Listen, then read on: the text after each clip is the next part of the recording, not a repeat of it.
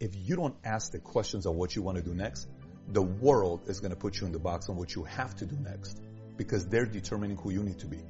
And you are rising up to their expectations because you're not asking the questions yourself. So clarity to me is stemmed from you being able to sit down and ask those tough questions that piss you off, that irritate you, that make you emotional, that you cry over, that you reflect, that makes you want to do research, that makes you follow up, that makes you sit down and say, I don't really know. I've never thought about this before. And that goes deeper and deeper and deeper. Everybody indirectly will impose their belief system into you. And it's never going to stop. You know, this whole thing about people say, oh my gosh, I can't wait to win to shut up all my haters. Reality check. It ain't never happening. Okay? It ain't never happening, because every time you come up, it's just more of them, right? And they're always, the great thing about haters is haters highlight your weaknesses.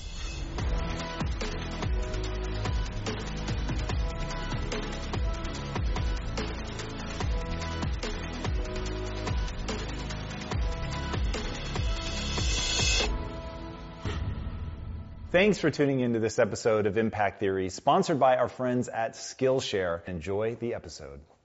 Hey everybody, welcome to Impact Theory. Our goal with this show and company is to introduce you to the people and ideas that will help you actually execute on your dreams.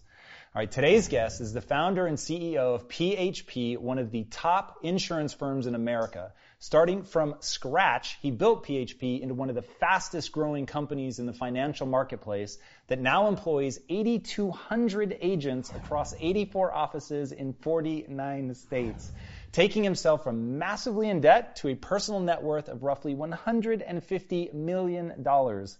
Pretty extraordinary for somebody who fled Iran at the age of ten, spent two years in a refugee camp in Germany, got fired from Burger King, and left the military in his twenties with no money and few monetizable skills. He summed up his secret to success in his video, The Life of an Entrepreneur in ninety Seconds, which went viral, ultimately gaining well over thirty million views and helping to blow up his personal brand. Now he's also the founder of the YouTube juggernaut, Valuetainment, which has nearly one point two million subscribers and a ton of valuable content if you're looking to succeed at the highest levels.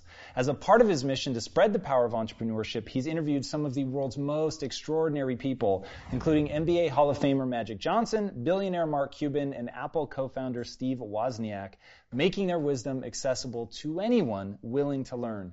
So please, help me in welcoming the man who wrote The twenty-five Laws to Doing the Impossible, the ferocious Patrick Bet David. Oh, man.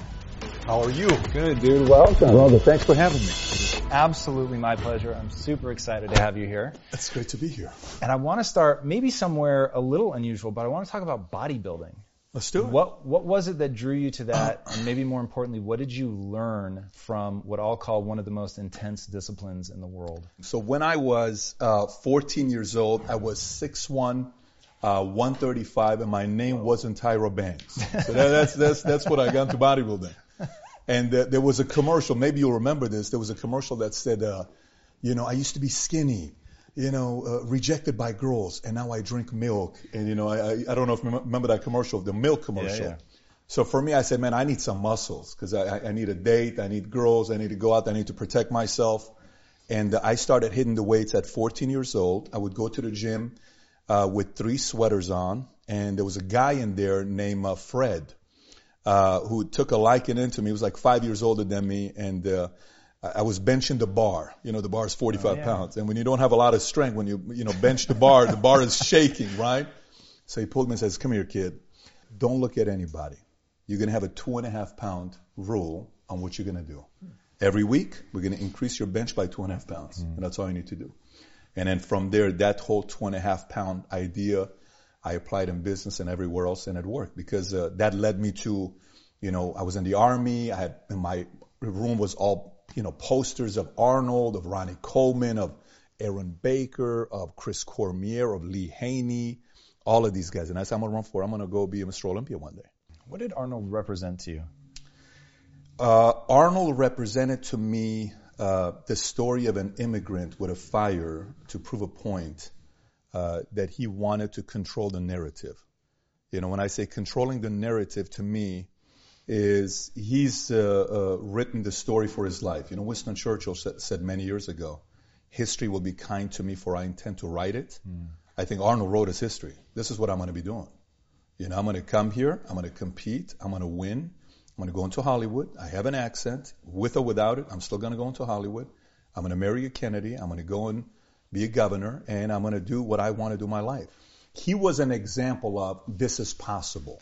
So the thing that I find interesting about bodybuilding, because I started lifting in my mid-twenties-ish, and for me it was very different. I grew up in a morbidly obese family, so I was somewhat trying to escape that, but quite frankly, I wanted to look like Hugh Jackman, so that was my obsession. Um, that was right at the heyday of the X-Men franchise. He was Wolverine. I can see Hugh Jackman right now. Oh man, I was I was just about it.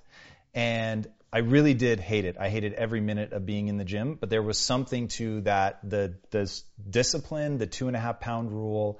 You know, if every time that I cycle through a body part, I've got to be a little bit stronger, a little bit stronger, a little bit stronger. And my partners and I used to talk a lot about what's super weird is here we are, we're these three entrepreneurs, we're using discipline in lifting in the exact same way that we would use it in business, the ability to push through something hard, the demand that you grow and get better. And we were looking at other people, and Arnold became fascinating to us because he was the only one that could apply it to every area of his life. Mm. Like what made him great in bodybuilding, and I think my favorite Schwarzenegger quote is somebody said to him, "I don't want to look like you." And he said, "Don't worry, you won't." And like the the truth and the sort of wonderful arrogance of that quote, of how hard it is that it's never going to happen by accident. But it's always fascinated me how few bodybuilders are able to translate that discipline. How are you able to take that and apply it to business and other things? I got to tell you, I'm surprised you're asking this question because no one asked this question, but everything that I've done post-bodybuilding goes back to bodybuilding. It's amazing when I tell you everything. Uh, in bodybuilding, you'll learn areas you miss out on, which is what? Most people don't do legs.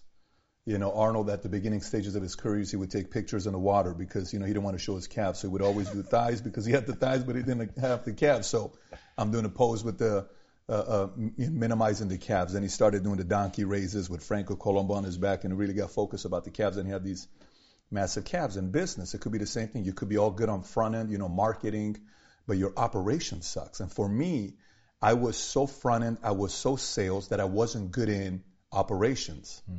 And I didn't pay attention to the systems. I didn't pay attention to, we don't need technology. We don't need to look at automation. We don't look at this. We need more marketing. We need to do this. And finally, the conversation got deeper and deeper and deeper to the point where we have to pay attention to them. My wife pulled me in, and she brought the board in. She brought everybody, and everybody sat there and says, we need to invest in technology.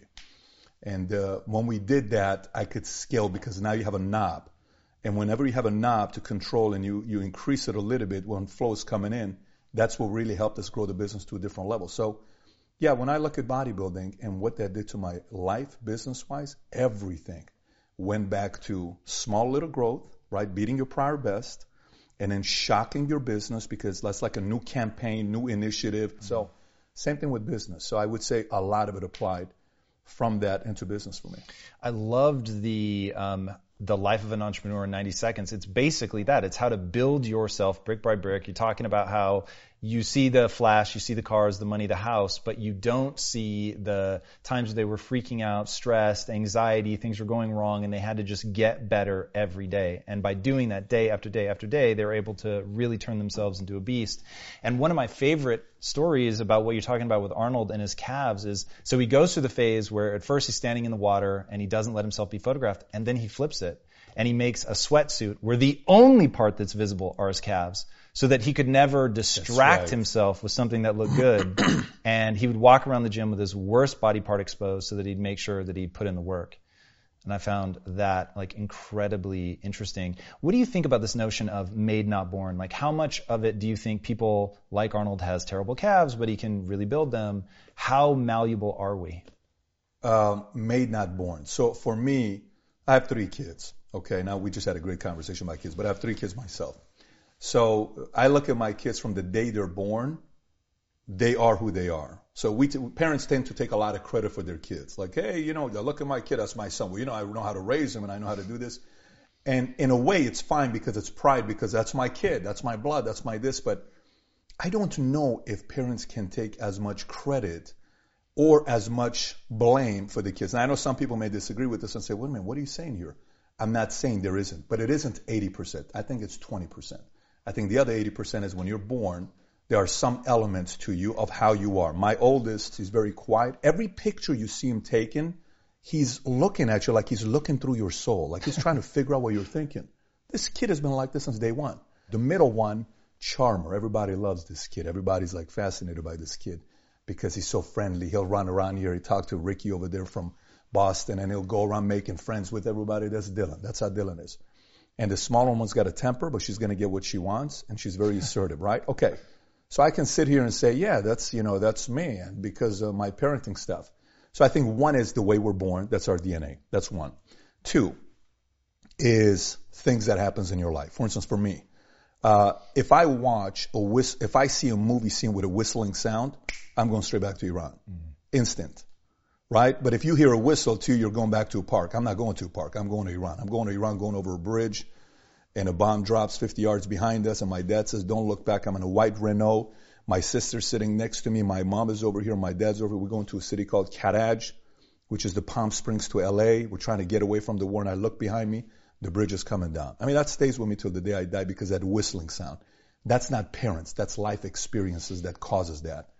A heartbreak, a breakup, parents getting a divorce, a fight, getting bullied, being knocked out publicly in front of your peers, humiliated, a girl breaks up with you in front of your peers, leaves you for your friend. All of these things then make you because of those experiences. Now, when that happens, uh, it's like a formula. You are going to do one of three things. You you know the whole flight, freeze, or fight. You're either going to freeze, and you're going to suppress and keep it internally, and eventually you're going to implode. And when you implode, you're going to hurt a lot of people. Or you're going to flight, and you'll avoid that person. Every time you're running around them, oh my gosh, she's here, I'm going to go in this room. I'm going to avoid her. I'm going to avoid her. I'm going to avoid her. Or you're going to fight, right? Now, you know what? Freeze happens. Nothing happens. Flight, nothing's happened. But fight, that part is born during those moments. And, uh, you know, so you figure that part of what the person's made up of. You can't teach that part to somebody. You can't say, somebody could encourage you and somebody could say, hey, Patrick, stand up for yourself. Yeah, but you could say that to me when people are around, but what if no one's around? Most of the time, no one is around. You have to learn to stand up for yourself. So when you ask the question, born versus made, I, I don't think it's a one-dimensional answer. I think it's such a multi-dimensional answer that if we get deeper to it, you'll be able to figure people out and say, no wonder this guy became who he is today, because these three different things combined. Wow, this makes a lot of sense to me. So I don't know if that answers your question for you or not, but for me, that's kind of how I process it. It starts to, but, but I really want to push. So I'm talking to a guy that does Valuetainment who is creating content, which is definitely telling you how to live. You wrote a book, The Laws of Doing the Impossible. Um, your video that popped off and went viral was all about how you can learn, and it it I'm going to use my words now. It doesn't matter who you are today. It matters yeah. who you want to become and the price you're willing to pay to get there. Um, so help me, and, and maybe there's just another part of this. Help me square the your sort of the totality of your D N A and your experiences, and then you completely end up shifting your life. You said the best thing that ever happened to you was hitting rock bottom because it forced you to reevaluate your thinking. So what I want to know is right now there are people watching us and they are panicking that you're saying that who they are today is just, it's a product of, you know, their, the culmination of their D N A and their experience, and it's a trap basically, and they are who they are. But I don't think you believe that. I don't think that's what I'm saying, though. So how? Yeah. What is that next level of malleability? How much can we change? So what I'm saying is a part of it is your D N A. We have to understand that. There's a part of it that is your D N A. But and you'll never be able to break free from that, or you just have to understand it so that you know how to change? No. For example, you know, if, you know, if you are somebody that, um, personality, I can't change your personality to be like X Y Z. You know, this whole concept about modeling, you know, you got to model somebody. Too much modeling leads to imitation because you're not being you, right? So speaking, some people say, well, Pat, I don't see a lot of people speak like you. You speak differently. I don't know any other way to speak, but I used to try to speak like a somebody else that I was trying to model. And I said, no, no, this is how I speak. This is me. This is my method of delivering my message to you. Makes sense? Great. If it doesn't make sense, it doesn't make sense. But the part about the other side for me is I also believe firmly that events, conversations, certain individuals can completely say something that can change your life forever. So what are some of the tools that you use? I know that you've talked about clarity is super important. Carrots. Talk to us about those two things, which I think are both pretty powerful. Yeah, Tom, I, I would say questions. You know, like right now, uh, uh, I, I, I, I'm more curious about people that I can't even help myself. I'm asking you questions like, hey, you know, uh, how come you don't have any kids? We don't have any kids. Why don't you have any kids? Well, because, you know, we decided six years ago we're not going to have any kids. Well, how did, how did you know that? Well, we got married seventeen years ago. Well, we've been together for twenty years. And my wife, so it was a decision, an emotional decision or a logical decision. I think it was a logical decision because it was finally a way to get an, you know, fulfillment. What you and your wife did is what very few people do. And the whole purpose is sitting down and asking the questions. What if I get asked a question that I don't have the answer to? One of the scariest things about life is a question. The, the, the scary question can shake a soul up because no one's asked that question from you. So for me, the transition for somebody to want to change it and get clarity is actually asking questions. If you don't ask the questions of what you want to do next, the world is going to put you in the box on what you have to do next, because they're determining who you need to be. And you are rising up to their expectations because you're not asking the questions yourself. So clarity to me is stemmed from you being able to sit down and ask those tough questions that piss you off, that irritate you, that make you emotional, that you cry over, that you reflect, that makes you want to do research, that makes you follow up, that makes you sit down and say, I don't really know. I've never thought about this before. And that goes deeper and deeper and deeper. So clarity is stemmed based on, like, the way you answered a question to me, Tom, it was amazing. So do you have any kids? No, we made a decision a long time ago. We didn't want to have kids. The way you said it was like very nonchalant. Really? It was so like, yeah, that's what we did. Then I said, so tell me how you processed it. It's very obvious that was a very comfortable, certain decision with a lot of time put into it. Very few people do that. And then you got clarity, and clarity gives confidence. So somebody looks at your eyes. When you give the answer, there is no, you know, looking away or uncomfortable or anything. You're like, this is who we are. This is the decision we made. But that clarity came from all the conversations you and your wife had together. I don't think enough people do that together. Yeah, no question. One thing in your book that you talked about that I thought was really interesting was you asked the question, to your point about questions, when was the last time you thought about your identity? And you just brought that up. What's that process for people? How do you be, like, how, what is the identity, which I think most people give stats. Like, what do you mean by that, and how can people begin yeah. to shape their identity? So, uh, uh, Tom, who were you in high school? What was my identity? Yeah, so if I was in high school with you, who were you? You were a comedian? Thousand percent. Okay, comedian. Yep. When did it change? Uh, as soon as I went to college. I consciously decided I wanted to become the artist, which was not necessarily the right decision, but that was, yeah, when I changed. And then what happened from artist to quest? Poverty. Got it. And so I, so I start, um, want to be the funny guy because I need attention. In high school, okay. I, by the end of high school, I'm very good at making people laugh in a sort of living room funny way. Mm-hmm. I do countless hours of practice of stand-up comedy. And when I go to college, I'm like, my only style of humor is self-deprecating. So I'm always making fun of myself, which actually makes me think a little bit less of myself. And so I very much had an inferiority complex in high school. I cheated my way to being in the top ten of my graduating class. I did terribly on my S A Ts. And I come into film school and I'm like, this is what I want to do with the rest of my life. Like, I actually want to be good at this. And that's one sort of realization I'm grateful for, was I realized at some point you're in the big bad world and you're either good or you're not. Mm-hmm. And so you better stop cheating, really pay attention and get good. And so I thought I need to take myself more seriously, stop making fun of myself. So I didn't tell anybody that I was, you know, a, a comedic person or anything. I didn't make jokes, nothing. And so I began to adopt the identity of the artist. I have some artistic failures, which creates this identity crisis. I'm very much in the grips of poverty now because I've graduated. My parents aren't helping me anymore. I'm selling insurance door to door. Uh, so what year is this? What year this is, is this would have been ninety-nine. Wow. So twenty years ago. Yeah. So, and, and I'm just like in this, I'm sliding towards depression. I have no sense of how I can make things come true. This is all pre-internet. So like, there's just, there's no hope for me. Mm-hmm, like there's, mm-hmm. I, the idea to make a hundred thousand dollar film, which back then there was no YouTube, there was no video cameras you could make movies on. I mean, it just wasn't a thing. So it was like a hundred thousand dollar film might as well have been a hundred million dollar film. So I'm stuck. What am I going to do? And that's when I meet these two entrepreneurs who are like, look, you're coming to the world with your hand out. And if you want to control the art, you have to control the resources. And so that began a very long journey of identity for me, of figuring out who am I? How do I define myself now? And how is that useful? Wow. Like understanding that it is completely malleable. I can decide right now that I'm somebody else, that my identity is something new and something different. Like I remember the day I told people I was going to start lifting. And I just said, right now, today, I'm lifting. And I told people I'm going to put on muscle. I'm going to look like Hugh Jackman. Everybody's like, yeah, yeah, right. And I just went beast mode. And I just started working out all the time. And I realized, whoa, like it's a demarcation line in the sand. Yesterday, at this time, I did not have the sense that I'm going to become like Hugh Jackman, that I am a lifter. I am somebody who sticks through with what they say. And now today, I'm just going to decide that is me. And so I began telling people it, which gave all this pressure that yes. I had to live up to it. And I began to realize, like, whoa, this is a lever that you can pull, and it drives behavior.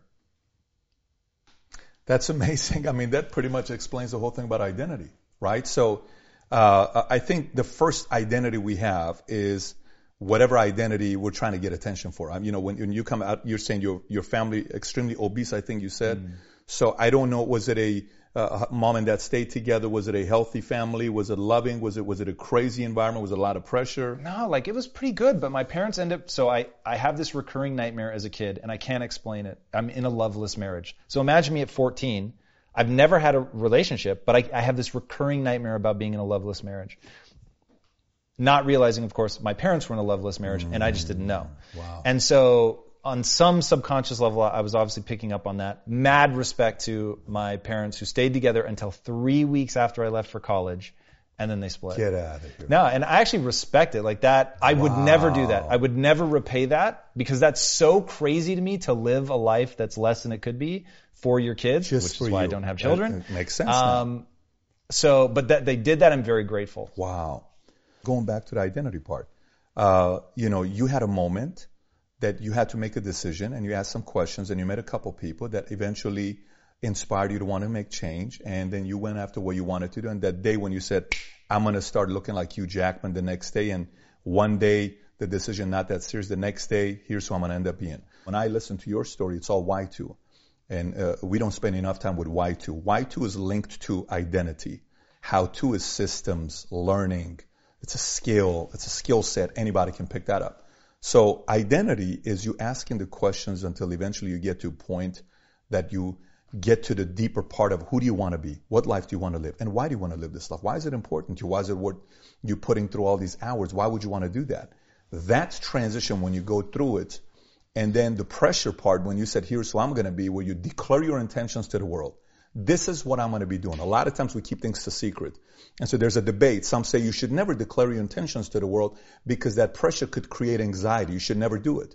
You know, like Babe Ruth pointed a finger and I'm going to hit a home run. What if you don't hit it? What if you fail? You know, what if you say, Michael Jordan says, the Bulls never winning, losing game seven. You should never say that because there's too much pressure on the players. Or then the other side said, well, you should put the pressure on yourself because your teammates play better because it's not on them, it's on you. And the leader does that.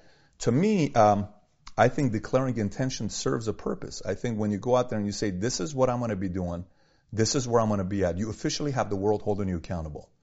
That pressure could be good pressure to put into your life. Uh, we, we, we hear the phrase peer pressure, and we always get the negative connotation with peer pressure, right? It's like, hey, uh, don't do drugs because of peer pressure. You know, say no to drugs, peer pressure. Go to school, peer pressure, peer pressure. Where, I mean, it all depends who the peer is that's giving you pressure, because if you got the right peer giving you the right kind of pressure, you can do some big things in your life. Mm-hmm. So I think that additional kind of peer pressure you put into yourself, you're in the right circles, right environments, those two guys that, you know, put some kind of a peer pressure or direction into you can really be a spark to change someone's life where all of a sudden the identity goes from being a regular person to the next day, no one recognizes mm-hmm. them. In the wor- world of social media, of influencers, there's some that'll say things like, listen, you have a lot of time. Take your time. You're okay. You're going to be all right. You're going to be fine. You have a lot of time. And that's fine. That can work for some audiences. And sometimes you wonder if it's almost like a strategy so other people don't catch up to you because they think they're like, honestly, you sit there and say, is this guy really that dark that he's trying to get everybody else to slow down? So he kind of, you know, works his ass up. Well, hey, everybody else, you slow down. It's okay.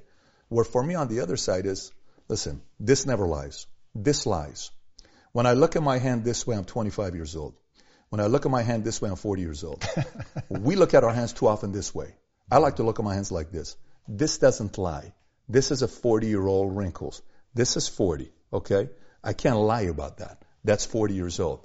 Now, I can look at this and say, no, I'm a lot younger. I got a lot of time. We don't. So, for me, I would sit there. One of my biggest drivers was, you're at your dad's funeral. This this sounds crazy to some people, but I have visualized. It's going to be the first time my dad's ever going to hear this, because I've never said this to him, because, you know, I just don't want to tell him this kind of stuff, because I don't want him to think about it. Like, I don't want him to say, hey, can't believe you said this. I have visualized my dad's funeral fifty thousand times. And when I visualize, I'm like, okay, you're speaking. What are you saying?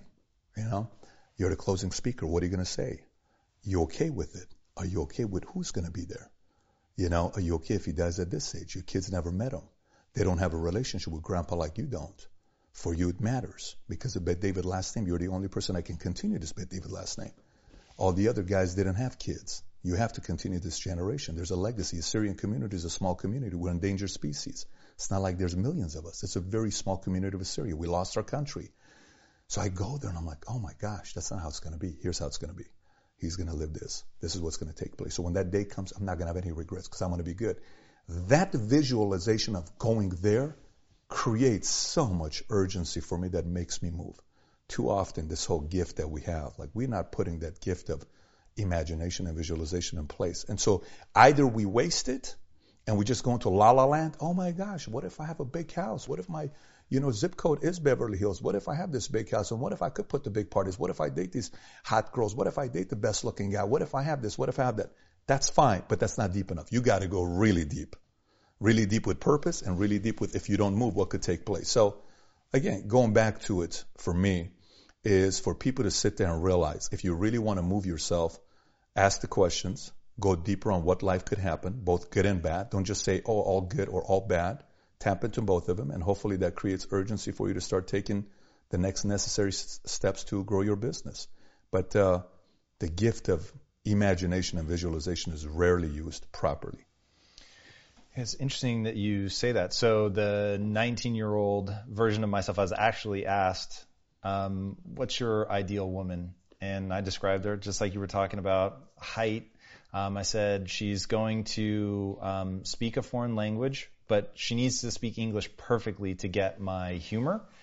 Um, she, but I find accents so sexy, and I think it's so cool when somebody can speak a second language, which was always a fantasy of mine. I said she'll be short. She'll either be able to draw or sing.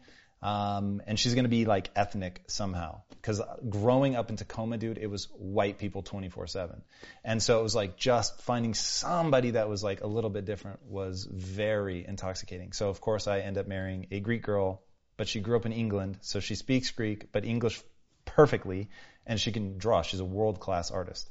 So I was like, wow, this is so crazy. When you really have clarity about what you want and it comes across your path and you're paying attention, then it's like all of a sudden, hey, I'm gravitating towards this. This is, you know, something that's interesting to me. But one thing that I think really became powerful for Lisa and I is something that you talk a lot about, which is you've got to shut out the noise of what other people think, and you've got to be willing to really be yourself, know what you're thinking about. Um, why is that powerful? Why do we need to, excluding some of the right people, why do we need to stop caring about what other people think? Because uh, uh, life goes by wasted when you do that. You know, I remember when my parents got a divorce.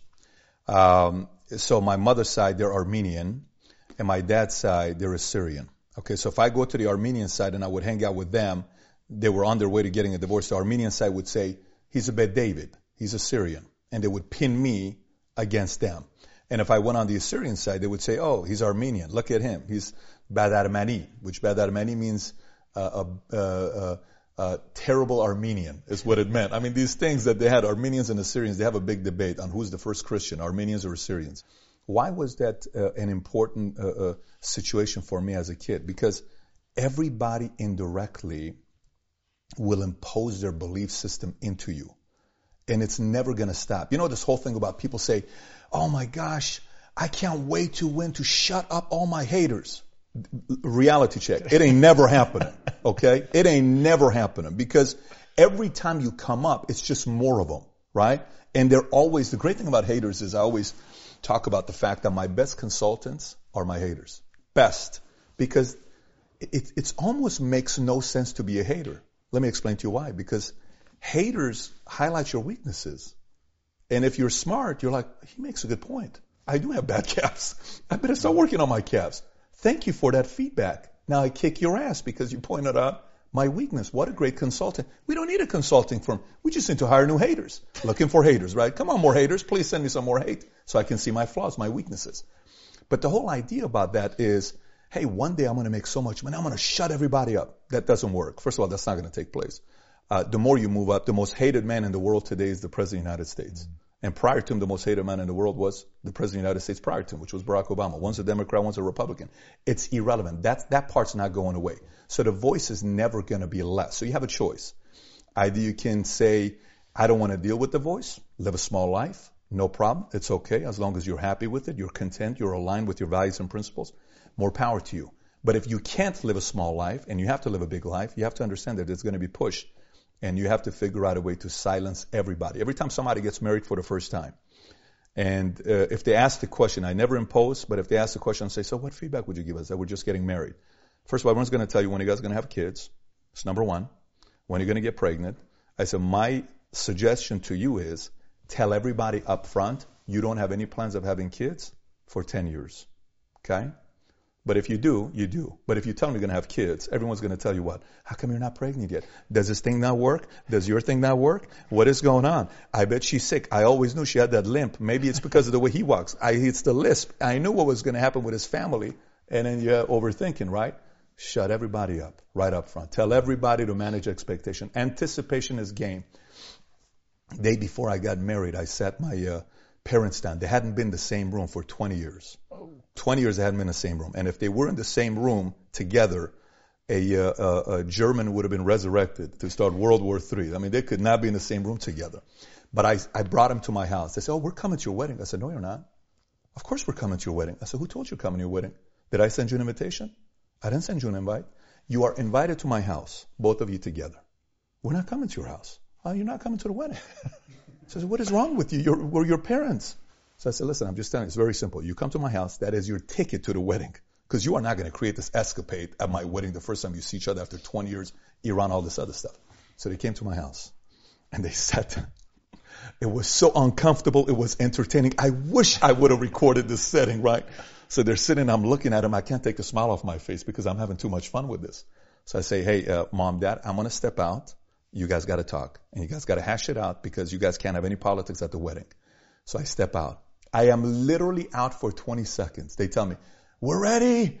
We're ready. Come back. And so I come back, and I said, what happened? We're good. I said, no problems. No. I said, okay. You guys are invited. Here's the invitation. Here's the invitation. They came to the wedding. But I told my mom that. They said, Mom, you have to realize in a Middle Eastern culture, a lot of times um, moms are put, number one, before wives. I want you to know the day I get married, the following day you go from number one to number two. And it's very simple. And I don't want to hear about it. She is my number one. You are my number two. I love you, but you're not number one. She's number, you're, you're number two. It's very hard for her, but it was clear. So you can't come in between me and my wife. If me and my wife are going to argue, we're going to argue. It's none of your business. This is our business. We're fighting. We didn't ask you for your advice. We're fighting. Leave us alone. We have our own issues we have to deal with. But we don't say those things, so everybody creates noise. So the more you tell the world how to manage expectations dealing with you and what to anticipate, you actually minimize a lot of the noise. And most of the noise that's the most irritating are from the people closest to you, not strangers, because who cares what a stranger says about you? You care what your family says about you. And that can be controlled if you do it properly. Mm. Yeah, the uh, the world will treat you exactly the way you let them treat you, which I think is super powerful. And he, as you were talking, I was like, it's so important to do, to lay down the ground rules, to tell people like what's okay, what's not okay. And so many people are terrified to do that. They're afraid to upset their mom. Um, I had a similar conversation with my mom.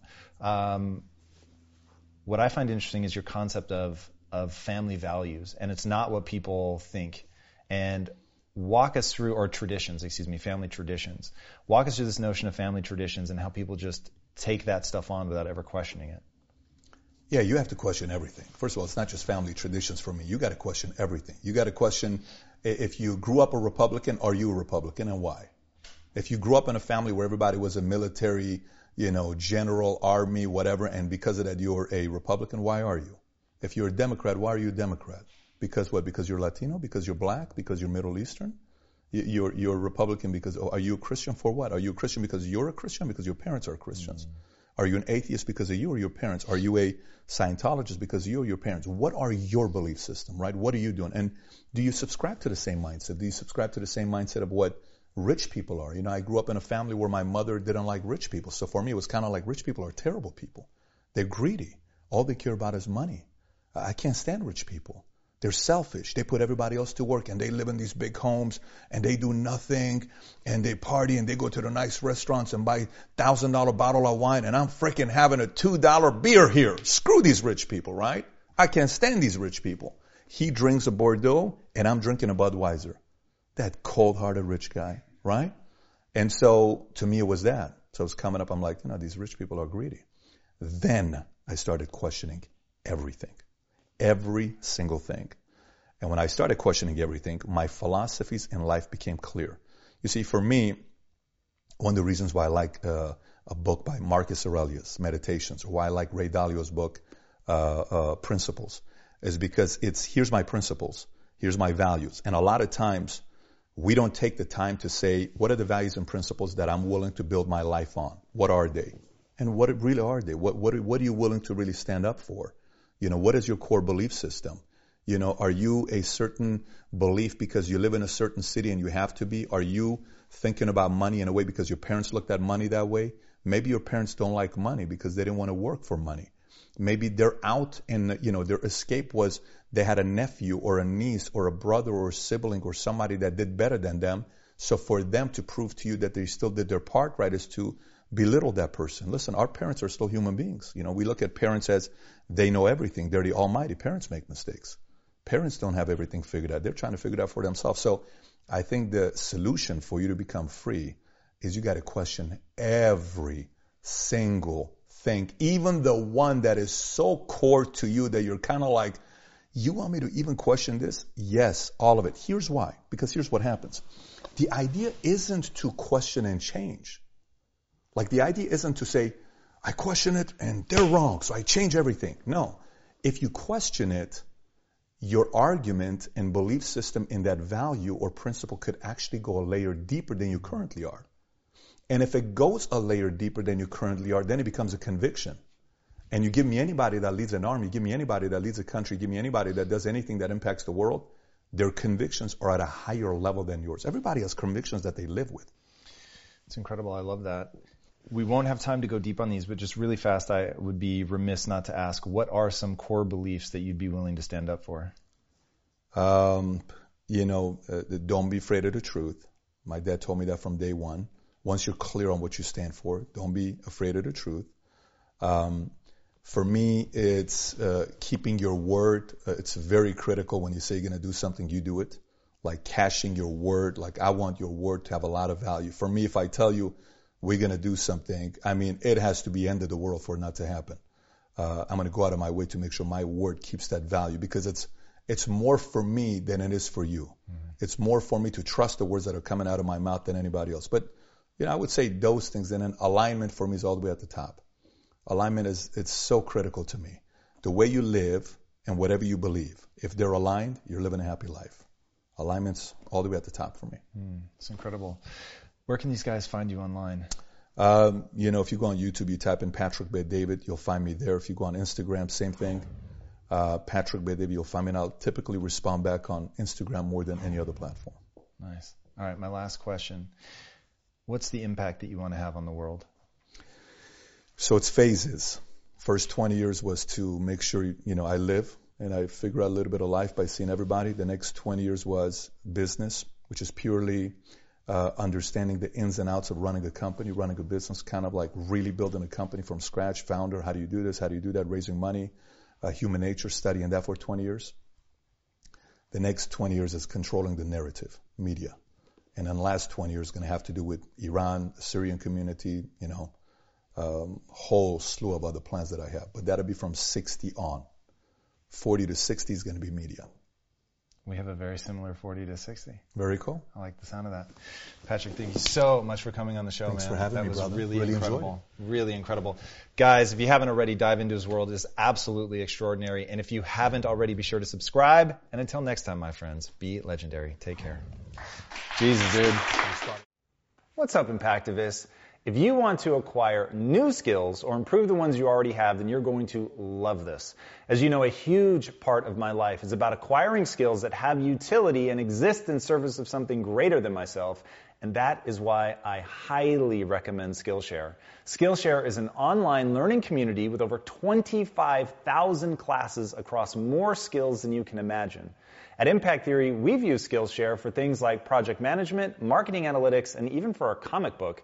And today, Skillshare is giving the first five hundred people who click on the link in the description two free months to their entire library of courses. That's sixty days access to literally thousands of courses on whatever topics you choose for no money at all. You just have to click on the link in the description below and join the classes that work for you. And you will be in very good company as one of seven million people on Skillshare.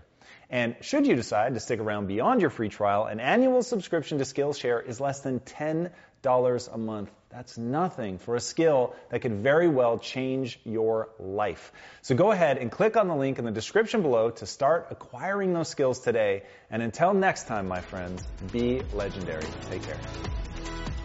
If you enjoyed that interview with Patrick, you're going to love the one that I did with Gary Vee. So be sure to click that link there and check it out. Enjoy, and I'll see you there. So many people are keyboard activists, right? Everybody's good at sending a tweet about how the world should be, and nobody's doing anything about it. And that just that is just very much human nature.